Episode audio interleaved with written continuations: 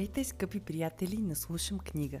Днес ви представяме петте травми или петте рани, които ти пречат да бъдеш такъв какъвто си, на Лиз Бурбо.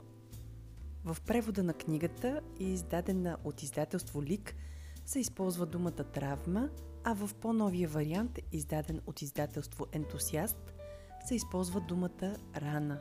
Двете думи са взаимно заменяеми за по-голяма прегледност – ще използвам само една дума, а именно рана, тъй като в наличната по книжарниците книга се използва тази дума като термин. В вчерашния епизод ви разказахме за самата Лиз Борбо и как нейният път започва с наблюдението, че повечето хора са нещастни и неудовлетворени. След множество проучвания, прозрения и реални примери, тя стига до извода, че страданието винаги идва от нашето възприятие или интерпретация на фактите, а не от характера или действията на другия. Тя обяснява как всеки от нас носи в себе си рани, които го карат да изгради защитна маска. Но ако някога тази маска му е помагала да се предпази от полката, сега тя му пречи да изживее пълноценно живота си и да изгради хармонични отношения с хората и света около себе си. Раните, които всеки от нас получава, се предават от поколение на поколение. Наранените родители несъзнателно нараняват най-скъпите си същества, а именно собствените си деца. И докато този порочен кръг не бъде прекъснат от дълбоко осъзнаване, приемане, прошка и любов към самите нас, тези страдания ще продължават да се предават от поколение на поколение. Дошло е време всеки един от нас да предприеме тази промяна и излекуване за себе си и тази книга е едно от средствата да направим това. Петте рани, които ти пречат да бъдеш такъв, какъвто си, е една лесна за четене книга и трудна за приемане. Когато едно преживяване е съпроводено с неприемане, т.е. осъждане, вина, страх, съжаление – и всякаква друга форма на отричане, човек привлича непрестанно обстоятелства и хора, които го карат да преживява отново и отново същата неприятна ситуация. Да приемем опитност не означава да се съгласим с нея. Става въпрос по-скоро да си дадем правото да експериментираме и да се учим от преживяното. Всичко, което е преживяно в неприемане, се натрупва в паметта на душата – и стои скрито в нашето несъзнавано. Как възникват раните, за които Лиз Бурбо говори? Още от съвсем малки, ние разбираме, че често когато се държим естествено за нас, т.е. както ни идва отвътре, както ни е привично, за възрастните нашето държание не е подходящо. Откриваме, че не е безопасно и не е окей да сме автентични и това откритие е болезнено и обикновено предизвиква гняв. Възрастните наричат тези изблици кризи на детството. В днешно време почти няма деца, които да не преминават през такива кризи. Лиз Бурбо наблюдава, че децата преминават през 4 етапа във връзка с тези кризи. През първи етап детето се държи естествено за него, прави това, което на него му носи радост, но във втория етап то опознава болката от забраните да постъпва както иска, т.е. да бъде себе си. И в третия етап настъпва периодът на криза и бунт.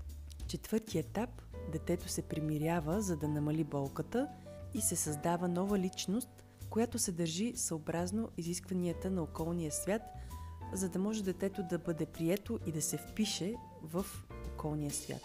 Някои хора могат да останат цял живот в третия етап, т.е. те постоянно реагират, ядосват се, в криза са. През третия и четвъртия етап ние създаваме няколко маски. Това са нови личности, които ни помагат да преживеем болката, която сме изпитали във втория етап.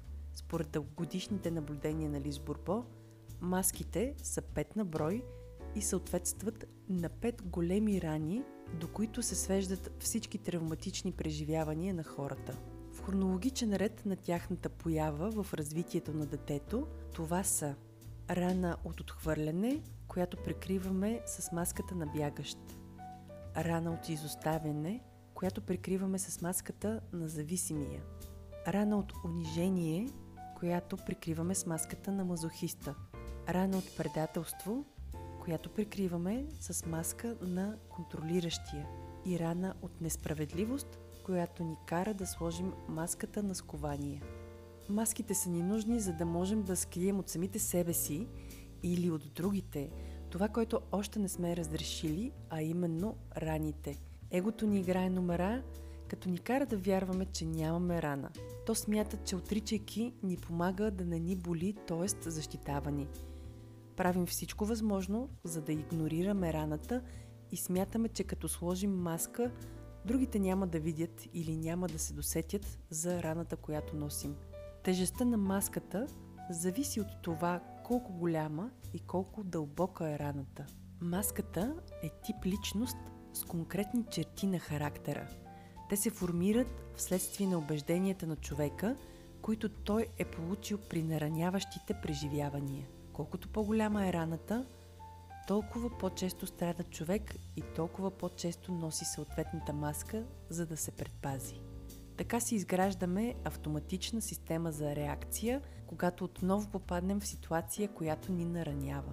Лиз Бурбо установява, че маските, които създаваме, за да се предпазим, лесно могат да се видят и във външния вид на човека, който може да се променя през годините, защото могат да се променят и маските, които носим. Тялото е много интелигентно и винаги ни показва с какво трябва да се справим. За всяка маска в книгата има иллюстрация как изглеждат телата на мъжете и жените, носещи тази маска – и по мои лични наблюдения тези иллюстрации са доста точни. Тоест, бихте могли да разпознаете вашата маска или маски и тези на околните, дори само като хвалите един първоначален поглед върху самите иллюстрации. В книгата има подробно описание на всяка маска с всичките й характеристики и съответстващата и рана с нейните специфики.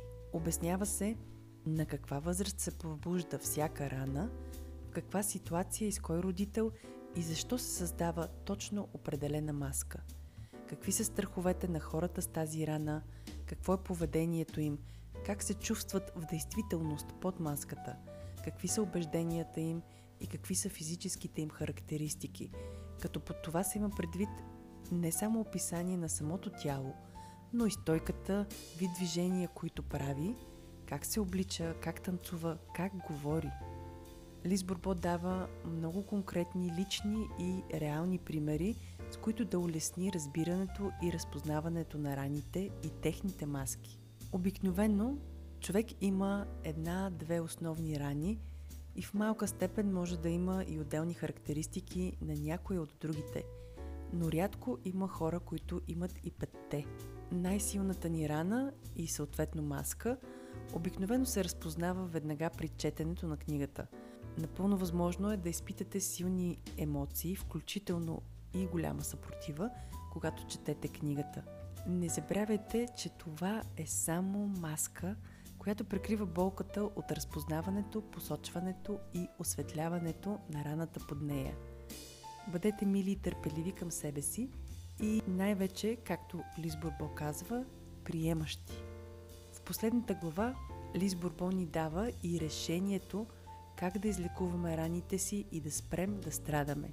Тя предлага процес от няколко стъпки, чрез който трансформацията на маските, които крият въпросните рани, се случва доста естествено.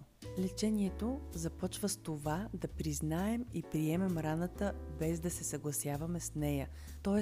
да я видим и разпознаем, да признаем, че я има. Лечението продължава с поемане на лична отговорност за лечението на собствените ни рани. Не пред някой друг, а пред самите себе си, пред нашата душа, пред собственото ни здраве и благополучие. И накрая следва да простим най-вече на себе си. През 2015 година, след множество запитвания за по-подробни напътствия, Бурбо издава отделна книга за лечението на раните – което чудесно допълва петте рани и включва и нови данни от наблюденията на Бурбо през годините между двете книги. На български тази книга се казва Лечението на петте рани. Много, много препоръчвам да прочетете петте рани, които пречат да бъдеш себе си. Според мен е добре даже да се прочете няколко пъти през различни периоди от време. Защото първо обръщаме внимание на най-очевидната рана или рани и по-повърхностните им слоеве. С всеки следващ прочит обаче можем да достигнем една много по-голяма дълбочина и много по-голямо разбиране за себе си и да се освободим в много по-голяма пълнота от маските и раните Пожелавам ви приятно изследване, приемете го като едно приключение, след което ще се върнете свежи, леки и радостни. Ако ви харесва това, което правим, можете да ни подкрепите, като ни последвате в социалните мрежи. В Facebook сме Слушам книга на кирилица, а в Instagram Слушам книга на латиница. Следващата седмица ще ви представим прочита на Урсула Легуин – на прочутата вечна даоистка класика Дао Дадзин. От екипа на Слушам книга ви пожелавам прекрасен уикенд!